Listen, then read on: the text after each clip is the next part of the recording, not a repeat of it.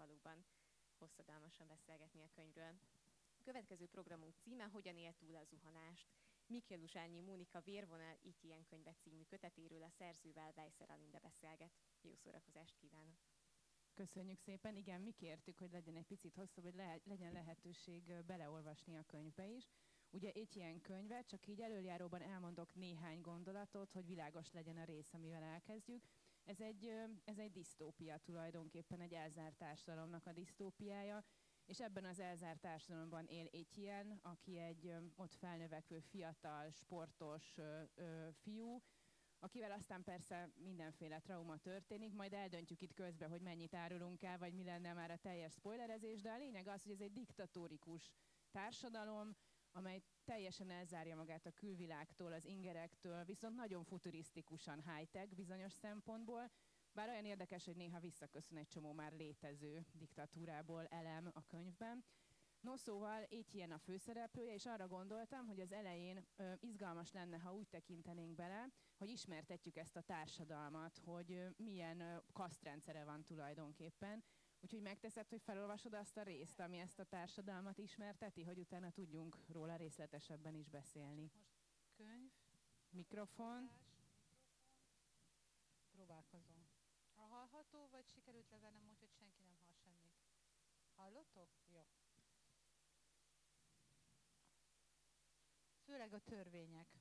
Elvileg persze demokrácia és egyenlőség van a kontinensen, mindenki hozzájuthat mindenhez. Valójában azonban az határozza meg az árakat, hogy valaki melyik rendbe és azon belül is melyik vérvonalba tartozik. Az első rend első vérvonalának szinte minden elérhető fillérekért, hiszen az ő őseik már a kontinens alapításakor is itt éltek, vagy ha nem, nem is 200 évvel ezelőtt már biztosan. Ez nem volt új a fiúnak, hiszen a Sunshine-ben, eh, majd az egyetemen is jó beléverték Hervé divízió elméletét. A tanultak pusztán megerősítették mindazt, amiben felnőtt. Hiszen mi sem természetesebb, mint hogy akinek az ősei évszázadokon keresztül szenvedtek és harcoltak a kontinensért, azok jóval többet érnek, mint az alja peremkerületiek, akik a, akiket, akik a liberális kormányok gyengeségét kihasználva alig száz éve vetették meg a lábukat itt a kontinensen, hogy a magasabb divíziók lakosain élősködjenek. Ilyen eddig nem igazán értette, hogy az alja nép miért lázadozik. Most azonban Mihály, Mihályt hallgatva beleborzongott, milyen sors várna rá a peremen. Elsőrendiként alanyi jogon járt neki mindenből a legjobb. Ingyenes kórházi ellátás, betegbiztosítás, rekreáció és kulturális szolgáltatások. Ingyen tanulhatott óvodától az egyetemig, képletes összegekért vehetett magának autót, lakást. Az első rend alsóbb vérvonalainak közel sem járt ennyi kiváltság, mint neki. A második rend tagjainak mélyebben a zsebükbe kellett nyúlniuk, és csak kevésbé jó minőségű szolgáltatásokat vehettek igénybe. Az alsó népcsoporthoz tartozók pedig sokszor még az alapvető szolgáltatásokat sem tudták megfizetni, amelyek ugyan törvényesen jártak volna nekik, de a gazdaság felülírta törvényeket. Egy foghúzás vagy egy gyermek születése olyan árban van, hogy inkább fordulnak a peremkerületi felcserekhez vagy bábákhoz, mert még a második rend negyedik vérvonalának fenntartott kórházakat sem tudják megfizetni, nem, hogy a programozott szülést, magyarázta Mihály. Nem beszélve arról, hogy három kész kéne.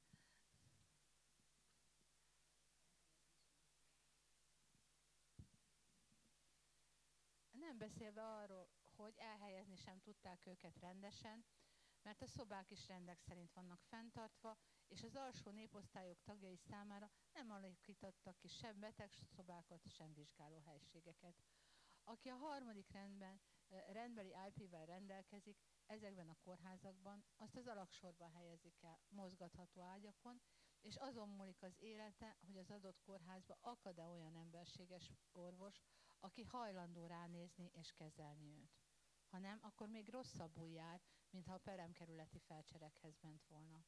Nem egyszer előfordult, hogy bár megfizették a borsos kórházi ellátásárát, mégis ott haltak meg az alaksorban, mert senki sem foglalkozott velük. Ugyanez volt a helyzet a többi szolgáltatás tekintetében is, az élelmiszervásárlástól a szórakozásig vagy az iskoláltatásig. Joga mindenkinek volt mindenhez, de a peremen élők gyakran éheztek, és olyan betegségekbe haltak meg, amelyek már rég gyógyít, amelyeket már rég gyógyítani tudott az orvostudomány. A gyerekek közül sokan egyáltalán nem jártak iskolába, nem dolgoztak. Persze feketén valamelyik nagyvállalatnak szerelték össze otthon az alkatrészeket, vagy éppen a szemétdomokon igyekeztek összegyűjteni, amíg használható holmit. A kaptár próbált segíteni nekik, rendre önkéteseket küldött a peremkerületre. Orvosokat, védőnőket, tanárokat, de kevesen vállalták a kockázatot, hogy a peremkerületeken önkénteskedjenek. Az önkéntesség ugyanis büntetnek számított, így illegálisan tevékenykedtek a, peremke, a peremen a kaptár orvosai, védőnői, tanárai és egyéb szociális munkásai. Ha a peremre utaztak, ők is felvették a peremkerület lakóinak rongyos szürke ruháját, a nők kendővel fették be a fejüket, sokszor az arcukat is, hogy első ránézésre ne tűnjön föl, ők nem az alsóbb néposztályokba tartoznak. Egy-egy sasrazia vagy az őrzők portjái során sokszor lebuktak. Az első három alkalommal csak fenyítést kaptak, azután alsó munkakörökbe sorolták őket. A tizedik, akit tizedik alkalommal is rajta kaptak, hogy önkéntes munkát végez a beremen, azt néhány napra börtönbe csukták, ha pedig rendszeresen visszaesőnek számított, elvették a diplomáját, végül inaktiválták az identitáspontját, és kitették a kordonon kívülre. Manuelt is, aki teljes jogfosztott lett, köztörvényes bűnöző, és még csak be sem léphetett a kontinens területére. Igen, nagyon köszönöm. Én azon gondolkodtam nagyon sok mindenen. Egyrészt, hogy mi a mintája ennek a, ennek a disztópiának. Ugye én felismerem benne mondjuk például a kínai pontrendszert, ahol már van ez, hogy pontokat kap az állampolgár, és annak megfelelően ülhet vagy nem ülhet vonatra, vagy hogy mennyiért vásárol jegyet. Felismerek benne akár egy indiai kasztrendszert, Hát és felismerek benne egyébként demokratikusabb országok gyakorlatát is, ugye ahogy a menekültekkel bánik, vagy ahogy a civil munka ö, veszélyessé válik, vagy megvetendővé. Nagyon kíváncsi vagyok, hogy te ezeket honnan, ö, honnan, honnan alakítottad ki ezt a komplex társadalmi rendszert. Ez, ezt nagyon jól mondod, hogy ez egy komplex társadalmi rendszer. Én most így nem sorolnám feltételesen. Az igazság, hogy itt többen vannak, akik ismerik ennek a regénynek a születését. Amikor a 2015-ös be, első bevándorlási hullám volt, és megjelentek azok a bizonyos kék táblák, én akkor, akkor rettenetesen megijedtem. Eh, hogy, hogy kiengeddünk egy olyan, olyan szellemet a palacból, amit nem lehet, nem lehet visszagyömözkölni. E, és ugye én teológus vagyok, de szociáletikát végeztem. Tehát, hogy ami engem legfőképpen érdekel, az az ember a társadalomban. E, és azon kezdtem el gondolkozni, és nagyon sok mindennek utána kutattam, utána néztem, hogy, hogy, hogy mi történik egy társadalommal, és ezért nagyon jó ugye India, Kína, e, afrikai törzsek példái, hogyha teljesen bezárkózik, és nem enged semmiféle külső hatást. Tehát, hogyha csak a saját belső rendszere, mint egy zárt rendszer, úgy, úgy működik több száz éven keresztül. És óhatatlan, hogy, hogy egyfajta kasztrendszer, egyfajta nagyon kemény hierarchia, most mindegy, hogy ez vérségi alapon, valamilyen leszármazási alapon, katonai alapon, gazdasági alapon, egyfajta kőkemény hierarchia, amiből nagyon-nagyon nehéz a kasztok közötti átjárás néhány száz év alatt oly módon becsontosodik, hogy, hogy, hogy nincs, nincs lehetőség gyakorlatilag a, a kasztból való kitörésre. És a, ami, a, ami még nagyon-nagyon fontos, az az, hogy, hogy a személy döntési lehetősége teljesen beszűkül. Tehát, hogy van Akármelyik kasztban is Mindegy, tartozik? hogy melyik kasztban van, nyilván gyakorlatilag az általán vizsgált rendszerekben mindenütt van egy, egy, egy, egy krém, akik, akik tényleg úgymond szabadon élhetnek, de ők is valakinek azért le, leosztottjai. De hogy nincs annyira meghatározva, de a lakosság 99,9%-ának beleszülettél a kaszba, itt születtél, és ez az életutad, nincs kilépési lehetőséged. Tehát, hogy egy, egy ilyen fajta rendszer volt az, ami, ami előttem így, így, így megfogalmazódott, illetve hát tudni kell, hogy én nyolc éven keresztül foglalkoztam holokauszt kutatással, tehát azért itt vannak onnan, onnan is áthallások, és, és ugye az egyén alakjában benne van az is, hogy, mi kell az embernek ahhoz, hogyha benne van egy ilyen nagyon determinált rendszerbe. És óhatatlan, ha beleszülettél egy rendszerbe, akkor, akkor az esetek többségében az emberek nem kérdőjelezik meg, hogy ez jó vagy rossz. Mi kell ahhoz, hogy úgymond egy átlagpolgár, aki jól érzi magát a rendszerbe, akár a kiválasztottak közé is tartozik, tehát akik nem szenvednek ettől a rendszertől, mi kell ahhoz, hogy, hogy rádöbbenjen, hogy, hogy itt, itt tehát, hogy itt semmi nem működik, itt, itt minden nagyon-nagyon rossz, és hogy valójában én sem vagyok a helyemen. Akkor, akkor ha jól értem, mert ez megfogalmazódott bennem kérdésként, ugyanis egy olyan erős és komplex világot építettél, ami szerintem ebből a részből is, amit felolvastunk, érezhető, de még nem beszéltünk a vallásokról, nem beszéltünk a mitológiákról, ezt mind felépítetted és kitaláltad, hogy kinek milyen vallása legyen, ezekről is fogunk beszélni, és én, a, és én amikor összeállt ez az egész rendszer a fejemben, azon kezdtem gondolkodni, hogy vajon a rendszer felől közelítetted ezt a történetet, vagy az egyén felől. Tehát így ilyen szólalt meg először a fejedben, hogy van egy fiú, aki kiváltságos, de történik vele valami, amitől megkérdőjelezi a kiváltságát, vagy most mond, ennyit mondok igen, róla. Igen. Vagy azt mondtad, hogy mutassuk be akkor a rendszert, és ehhez találjunk egy megfelelő karaktert. E, nem is egy ilyen szólalt meg először a fejemben, hanem a Zahir szólalt meg a fejemben először, aki a második könyvnek lesz a e, főszereplője. E, nem spoiler, mert nyilvánvalóan már a regény végén is kiderül ennek a regénynek a végén, hogy ő az, aki, akinek ellopják, vagy akinek az, aki az egy ilyen identitásával él a kontinensen, egy déli fiú. E, tehát, hogyha így a, az alkotói folyamatot nézzük, akkor, akkor ugye voltak ezek a kék táblák, ami engem rettenetesen tényleg nagyon mélyen megrázott, és nagyon az egész folyamat. E, és többen tudják rólam, hogy én ö, általában minden nyáron elmegyek a tengerhez, általában Tunéziába.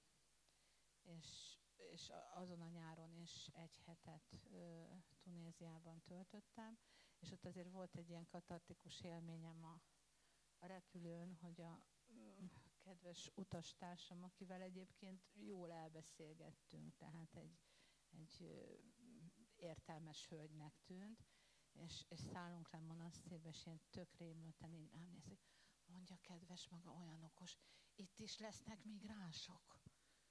És mondtam meg, hogy itt, itt mi vagyunk a migránsok. Tehát, hogy és ugye ez augusztus-szeptemberben volt, néhány hónap telt el, és az emberek agya már, már, már beindult. Tehát, és akkor ott, ott a tengerparton először a Zahír karaktere jelent meg, uh-huh. hogy, hogy ha egy, mert ugye ezt, ezt szerintem tudják, akik jártak arab országokba, hogy van egy ilyen üzlet, eh, hogy arab, arab fiúk beházasodnak európai, eh, vagy összeházasodnak európai nőkkel, hogy európai eh, állampolgárok legyenek.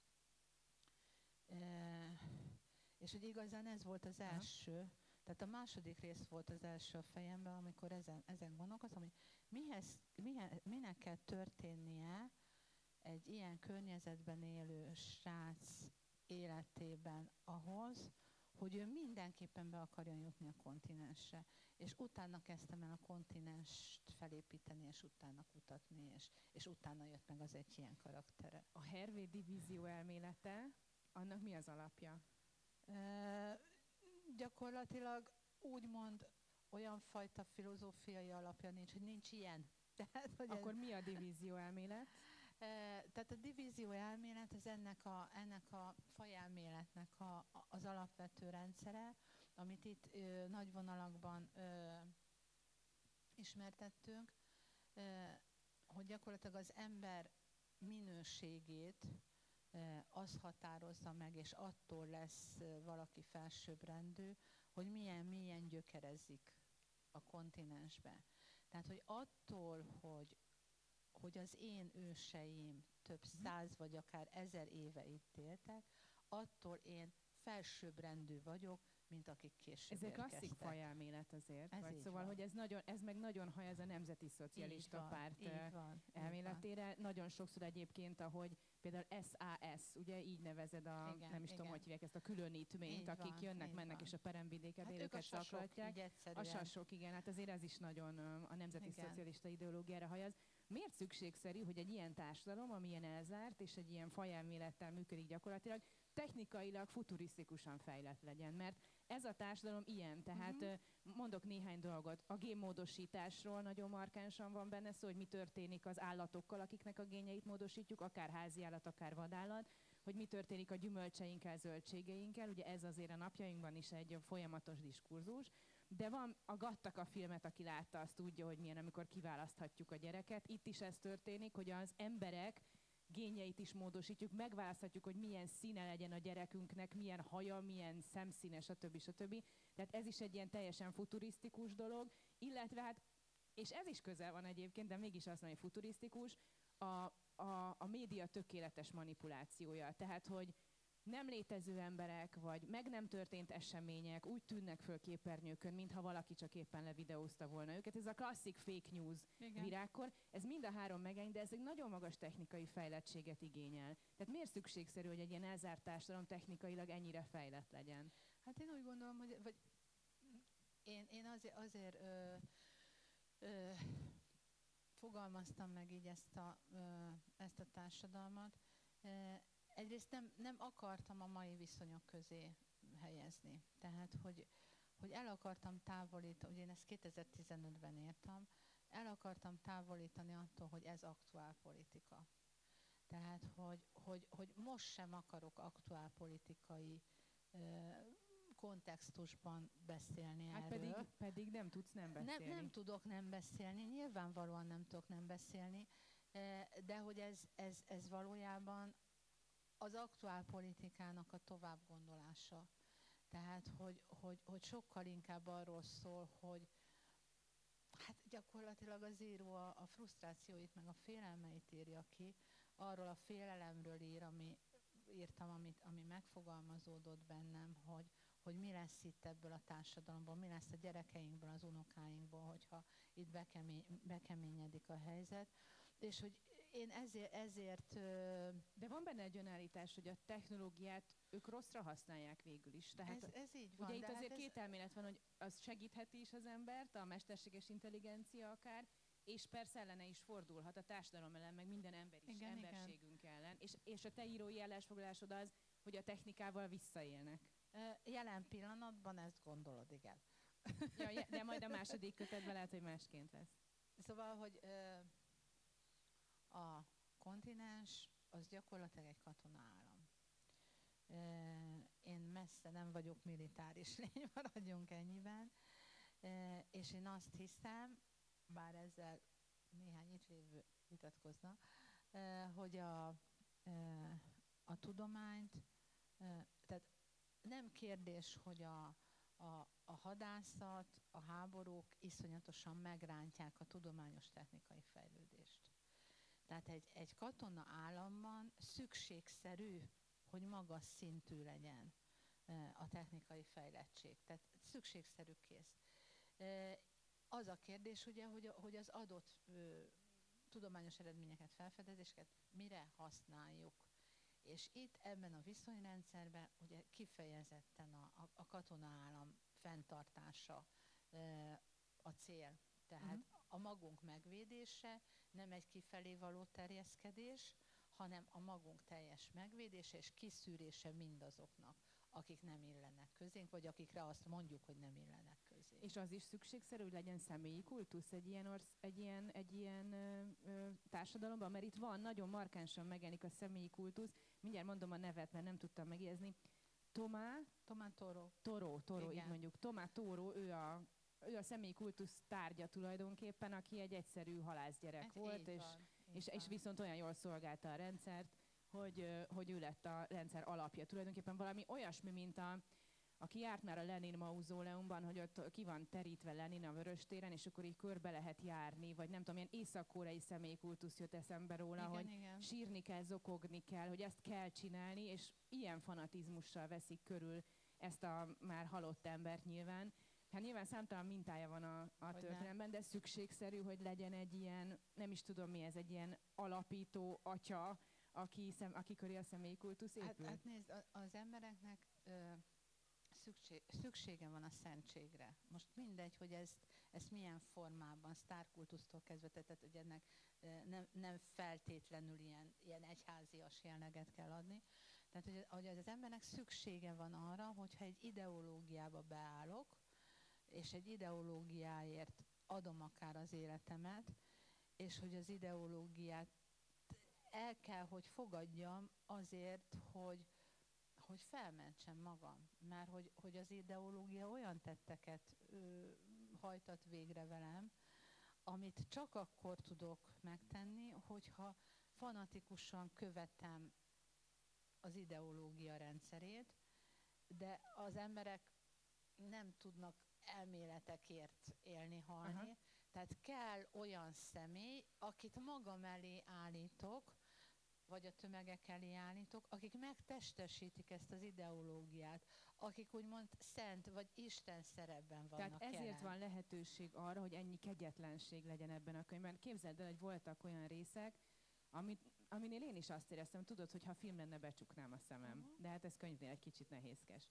De hogy Őszintén, nagyon, Én is becsuknám azt, ha film lenne. Nem néztem. Ugye? Tehát ahogy elképzeltem a gyilkosságok, szóval iszonyatos kegyetlenségét, és nem csak a gyilkosságokét, az emberek iszonyatos kegyetlenségét egymással, ennyit talán elárulhatunk, hogy az emberek dönthetnek úgy ebben a rendszerben, hogy mégse jó ez a gyerek. Igen. És akkor 6 évesen, 8 évesen, 10 évesen kirakják a társadalomba, és igényelnek egy másikat. Sőt, hát amíg nagykorú nem lesz, kirakhatja. Igen, tehát ez is kegyetlenség, és akkor ott van a fizikai erőszak és kegyetlenség. Ezek szerint az alapító atya menti föl ennek a rendszernek a résztvevőit a szembenézés alól és, a, és az érzések alól.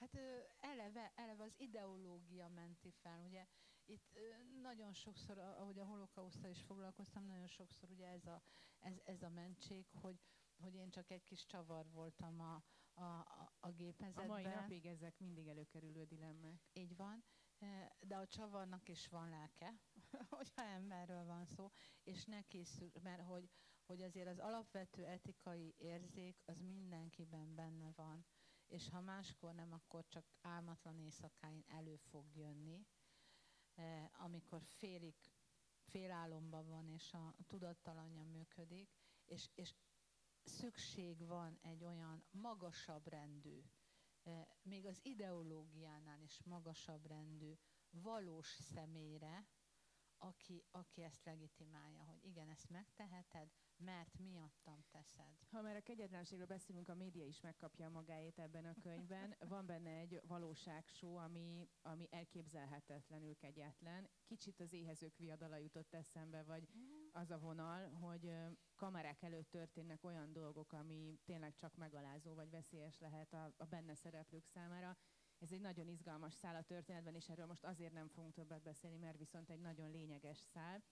Azért kérdezgetem mindig, hogy de ki az alapja, vagy mi a minta, mert van benne egy szereplő, akinek szerintem kézzelfogható a mintája. Ezt onnan is tudom, hogy tudom, hogy mivel foglalkoztál eddig. És van benne egy olyan pasi, aki szerintem a megtestesült jóság, őt úgy hívják, hogy Horác, ő gyakorlatilag maga köré gyűjt gyerekeket, akiktől így módon megszabadultak a szüleik, és nevelgeti őket, felkészíti őket az életre. Hát ha ez nem Stéló Gáborról van mintázva, megeszem a kalapomat. Hát felezzük meg azt a kalapot, mert nekem eddig nem jutott eszembe. Tényleg nem. De most, hogy így mondod, aha, igen. Tehát ugye nagyon sokszor, sokszor van olyan az egyik történelmi regényemnél, mondta a szerkesztő így félve, hogy figyelj, Moni, ez tele van adi idézetekkel. Tényleg, mondom, mi van? Mert hogy Váradon játszódik a regény, de a 16. században, és ilyen intertextusokat raktam be úgy, hogy nem is, nem is tudtam róla. És nyilván kiszedtük, mert, mert ki kellett szedni, Tehát, hogy, hogy a Stélo az biztos, hogy benne van, de hogy én, amikor írtam, eszembe nem jutott Stéló Gábor, meg a vele Nem, az már az, sok az év. ereidben folyik. Igen, igen, tehát, hogy meg, meg az egész holokausz kutatás, meg a, tényleg, ahogy a rendszert felépítettem, a személyi kultuszt, a, e, mert ugye a Stéló kutatásnál is e, ez, ez, ez, ez volt a kulcskérdés, hogy, hogy amikor a keresztény egyház és beáll a nemzeti szocializmus mögé, akkor, akkor hogy lehet mégis embernek megmaradni, hogy lehet mégis keresztény embernek megmaradni. És a Stélo erre, erre egy, egy kiváló példa volt, hogy így fogalmazzak. E, és, és, és van egy másik nagyon jó példa, amit most, hogy beszélgettünk, most jut eszembe, hogy biztos, hogy benne volt e, valahol az egész, egész könyv megírásába, hogy amikor a Bogár utcai e, gyermekotthon e, frontvonal alá került, akkor SS tisztek mentették a zsidó gyerekeket. Konkrétan keresztül a front, frontvonalon, tehát a Félér utcán végig le, és föl a Szilágyi Erzsébeten, és úgy tudtak csak körbe menni. És, és nyakukba vették a zsidó óvodásokat, és úgy vitték az SS tisztek, illetve SS tiszt vezetése alatt az SS katonák. Ez engem akkor rettenetesen megrázott. És, és, és szerintem ebben, ebben az egész vérvonal sztoriban ez is, ez is nagyon erősen benne van, hogy, hogy, hogy az ember, az etikus lény mindenkiben ott van. Mindegy, hogy milyen helyzetbe kerül, milyen iszonyatokat hajtott végre, mint a rendszer kis, kis részecskéje, vagy igen, de hogy, hogy, hogy, hogy van egy pont, amikor, amikor, amikor nem tud nem emberként reagálni. Ez nagyon szép, amit mondtál, én most is meghatottam, hogy így elmesélted, de tulajdonképpen az egész könyv ezt kutatja, és ha akarom, akkor ez egy filozófiai kérdés, hogy ho, hogy tudsz embernek maradni, és hol van az a pont, ahol megtagadod az addigi önmagadat is azért, Igen. hogy ember legyél újra. Igen. És ez végül is minden szereplővel el tudnám. Be, vagy igazolni tudnám. ez- Tök jó, hogy ketten ülünk a színpadon, és ketten sírunk, tök jó. Nagyon meghatottunk magunktól? Meghatottunk. Hát én tőled hatottam meg, te meg magadtól, de nem baj, ez így van jól. Hogy most kitörjön belőlem a pedagógus is, mert szerintem mindenki tudja, hogy pedagógus is vagyok. És elsősorban ilyen interaktív összművészeti pedagógiát, holisztikus pedagógiát folytatunk a férjemmel, aki most nem tudom hol van, de itt. És ennek van egy, egy hatás mechanizmus, amire egy ábrát szoktam kivetíteni, amikor tanítok. Ö, hogyha a gyerekekkel dolgozol, vagy felnőttekkel is, ugye mindenki a komfortzónájából ö, indul ki. Tehát, hogy a legjobb, ez, ez a legjobb állapot, hogy ti ott ültök, és akkor itt csak nézni kell, meg hallgatni, bólogat, jaj, de jó. De hogyha, hogyha egy interaktív folyamatot elkezdünk, hogyha azt akarjuk, hogy valódi tanulás jöjjön létre, akkor ebből a kényelmi komfortzónából ki kell Kikenni. zökkenteni a gyereket, vagy mindegy, az alanyt, akivel, akit, akit tanulásra szeretnénk késztetni. És a, az első szint, ez a tapogatózás ö, szintje, amikor próbálja megkeresni, hogy hogy lehetne a feladatot megoldani, és ez még mindig általában a kényelem. Tehát, hogy hogy tudom a legolcsóbban megúszni. És van egy pont, amikor átszakad ez az egész, és akkor kerül a gyerek a kreatív zónába, és hogyha azt a, a, a tevékenység határáig ki tudjuk vinni, akkor tanulja a legtöbbet, tehát akkor van a maximális tanulási zóna. És valahol ezt akartam elérni ezzel a könyvvel is, hogy, hogy, hogy kimozdítani a szereplőket is, és velük együtt a, az olvasót is, mindenképpen a, a, a kényelmi zónából, mert nem kényelmes dolgok, nagyon nem kényelmes dolgokról beszélünk, Eh, eljuttatni oda, hogy, hogy próbáljon megoldást keresni, mert szerintem óhatatlan, hogy az egy ilyen helyzetével együtt az olvasó is, az olvasó is megpróbálja megkeresni a, a lehetőségeket, vagy végig gondolja, és, és- és azután a, a teljes kreatív zónában, amikor, amikor azonosulni tud a szereplővel, mert nagyon remélem, hogy eljutunk azért a végén oda, hogy, a, hogy az olvasó is azonosul Hát engem vele. biztos kizökkentettél a brutalitásával is, a bizonyos helyzetek brutalitásával, amire mondtam, hogy becsuknám a szemem, de itt nem Igen. tudom. Tehát azonnal kim vagyok a komfortzónámból. és hogy egy antipatikus főhőssel kezdek el menni, és ez, ez rettenetesen kell minden ponton megrázná az ember, és azt mondaná, hogy ember gondolkozzál már, hát hol az agyad, és akkor szép lassan persze ez átalakul bennünk. Még két dologról mindenképp szeretnék beszélni. Az egyik a vallások. Engem nagyon érdekel, hogy alakítasz ki egy vallást egy társadalomnak. Itt van az ősi tölgy vallása, vagy ez az Asvárd vallás, vagy ezt hogy nevezzük? Vallás, Van, az, esz- van a megváltó vallás, vannak teremtés mítoszok, nagyon sok érdekes dolog van benne. Én nem ismertem rá általam ismert vallásokra, vagy, de lehet, hogy van valamilyen alapja. Hát egyértelmű, hogy az aszfalt vallás az a germán kelta mitológia, ugye a megváltó vallása pedig a kereszténység. A déli törzsek mítoszai azok, azok majd a második kötetben lesznek úgymond kibontva, itt csak egy-egy, mítosz, tehát maga a vallási rendszer ott, ott lesz részletesen kifejtve, mert ugye ott nagyon, nagyon fontos lesz, hogy a, a vallás különböző, ér, tehát a hagy- törvények hagy- értelmezése. Megosztanám, uh, amit tudok erről. Vagy, a, vagy van egy rész, amit én bejelöltem magamnak, és egy kicsit árulkodik erről, például az Asvárd mítoszról. Csak nézem, hogy honnan olvassam egy pillanat. Igen, szóval, hogy ö, felismerik, hogy az Asvárd magyarázat erősen recseg, ropog. Egyrészt intelligens ember nem fogadhatta el valóságnak az ősi Asvárd mítoszt, amely szerint a villámok főistenének népéből származik az első rend összes vérvonala. Ez semmivel sem jobb, mint a déliek teremtés mítosza, mert gyönyörű az ősi törzs szimbóluma, amit Asvárd első villámcsapásával növesztett, hogy az általa teremtett embereknek legyen átjárása a világok között, és szép az is, ahogyan a tölgy gyökerei között élősködő férgekből megteremtette az alsóbrendű fajokat, de mindez nyilvánvalóan csak mese. Szóval hogy valami ilyesmi ez a mítosz. Ezt akartam ismertetni, mi ez az Asvárd mítosz. Igen. Az igazság, hogy én nagyon sok mítoszt meg, tehát konkrétan megíródtak a mítoszok. Én nagyon sokat foglalkoztam ezzel a világgal, másfél millió karakternyi De ezek a mítoszok, van. ezeket megírta, de az Asvárd mítosz? Ö, a- Aszfártból is van, főleg a déli, déli mítoszok vannak meg, mert hogy a második kötetben itt, itt olyan dolgok miatt törnek ki a törzsi háborúk, amik ilyen, ilyen nagyon finomságok, és nekem látni kellett, hogy, hogy, hogy hol, hogyan lehet egy-egy mítoszt másként értelmezni, ahhoz meg kellett írni a, írni a mítoszt. Tehát főleg a déli mítoszok vannak, eh, vannak megírva.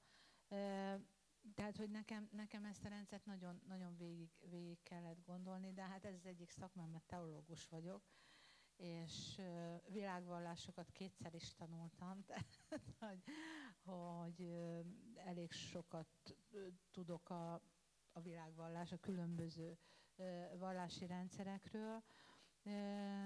Mondom, én látom a mindegyiknek, azt tudom, hogy miben eredezik, tudom, hogy, hogy, hogy, hogy mit miért És változtattam. kitaláltad az isteneiket, meg minden? Persze, Mondjál már tehát, hogy egyet, ezek- vagy amíg most a fejedben van. Ezek, hát e, nyilván a, az Aszfeld vallásban, ugye az Aszfeld mellé egy Fréja e, istenség nevű, vagy istens, isteni minőséget kellett elhelyezni, hogy a férfi, férfi-női e, női pólus meglegyen.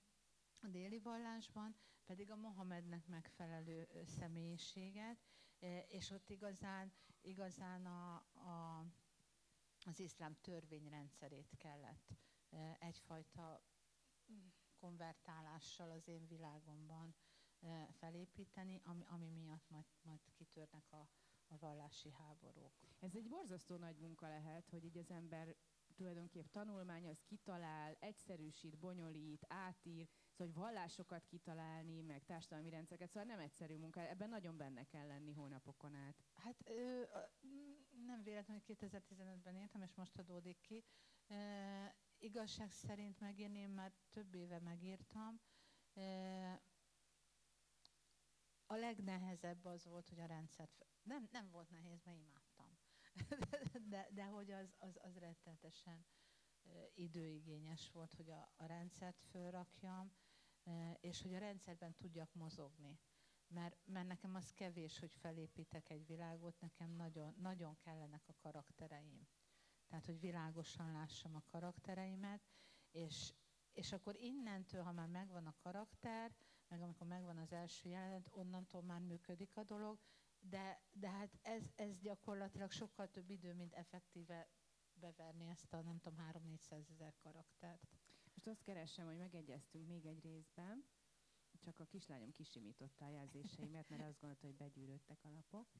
Szóval, igen, ezt, ezt felolvasod nekünk, vagy igen, szerintem ezt, ezt a, a Lilis részt, amiről, amit megbeszéltünk. Jó. Van benne egy kislány, aki, akit szintén kiraknak ebből, az, ebből, a, ebből a rettenetes társadalomból, és ő nagyon szerethető figura, egy pontig, amíg történik vele egy trauma, és akkor onnan zavartá válik, beteg lesz, de nem tudjuk pontosan, hogy betegül, vagy mentálisan, vagy mi történt vele, és erre van itt egy magyarázat, mert a peremvidéken is vannak orvosok, akik elkezdik kezelni ezt a kislányt, akit úgy hívnak, hogy Lili. Innen indulunk, innen indulunk. De Manuel nem zavarta a lány közbevetése, folytatta a diagnózist. Mi azt mondjuk, hogy az elviselhetetlen stressz, a túlzott lelki megerőltetés hatására Lili tudata meghasadt, amire valószínűleg hajlama is lehetett.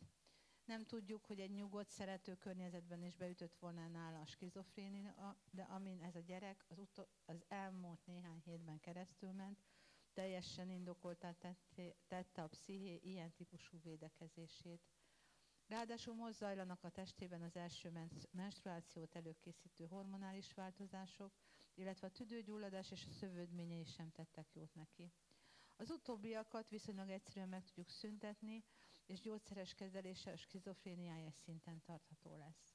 Bár az én véleményem az, hogy amíg a gyerek nem ön vagy közveszélyes, fölösleges lesz, leszedálni.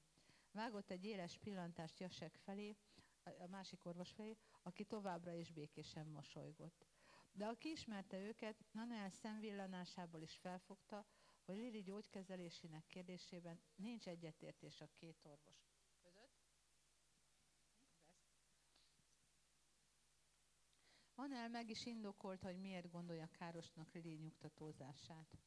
Amit mi skizofrénia tüneteinek tekintünk, az egyszerű túlhallás, túllátás. Ezt minden vallási rendszer ismeri, a törzsi kultúráktól az aszfalt valláson át a megváltó hitig. Lili, mint oly sok elődje a világtörténelemben, nem csak azt látja és hallja, amit az átlag ember, hanem mást is, annál sokkal többet.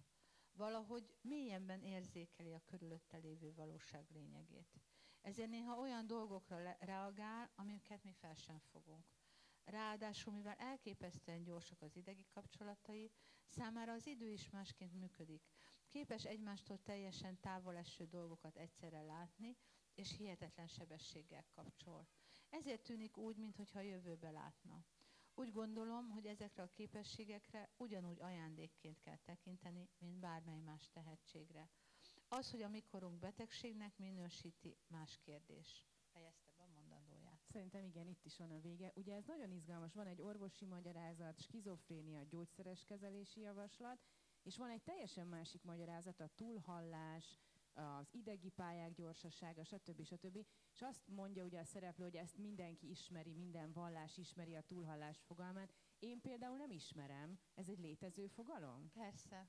Persze. Tehát a proféták, a jósnők, minden vallásban megvan ez a, ez a kategória. A közé, európai középkorban boszorkányok, mm. boszorkánymesterek. Tehát akiknek van egy kapcsolata a mitikus a, vagy szent a szereplőkkel. Meta, a meta, meta szinttel, meta, és, és egyszerűen mást látnak, nem biztos, hogy mindig, hanem bizonyos helyzetekben mást látnak, mást hallanak, mint amit az átlagember. És ezt, ezt lehet valamiféle pszichézavarnak is kategorizálni, és be lehet kategorizálni úgymond a szentség kategóriájába is, hogy ő, ő képes kommunikálni a, a, a fentiekkel, vagy a, a láthatatlan világgal. És Lili végül is melyik szerinted? Te beteg, vagy? Na most az az igazság, hogy, hogy Lili egy olyan karakter, akit, ugye mondtam, hogy nagyon fontos, hogy lássam a karaktereket, és én tényleg előre mindig megírom az ő, ő teljes sztorilányokat, és, és úgy is, hogy, hogy a kapcsolódás, tehát még a, a regényidő előtti sztorilányt is megírom, meg a regényidő után is. és én a Horász barlangjában meg akartam ölni a Lilit. Tehát, hogy ez, ez nekem eszembe se jut, hogy, jutott, hogy őt tovább viszem, és egyszerűen élni akart. Tehát, hogy ez, ez nem volt kérdés, hogy, hogy neki élnie kell, és hát tudjuk, hogy milyen kult szerepe lett a e, regényben.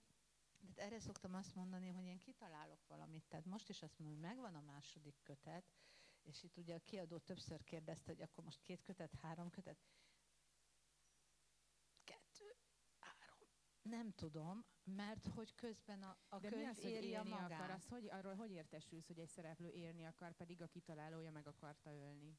Hát, hogy írom a sztorit, és egyszerűen nem írhat, tehát, hogy én kitalálok valamit, hogy, hogy így fog történni. Tehát, hogy, hogy, hogy, És hogy akkor meg- ezzel szemben? És ezzel szemben nem az következik a történetből. Egyszerűen nem történhet meg úgy, ahogy én kitaláltam.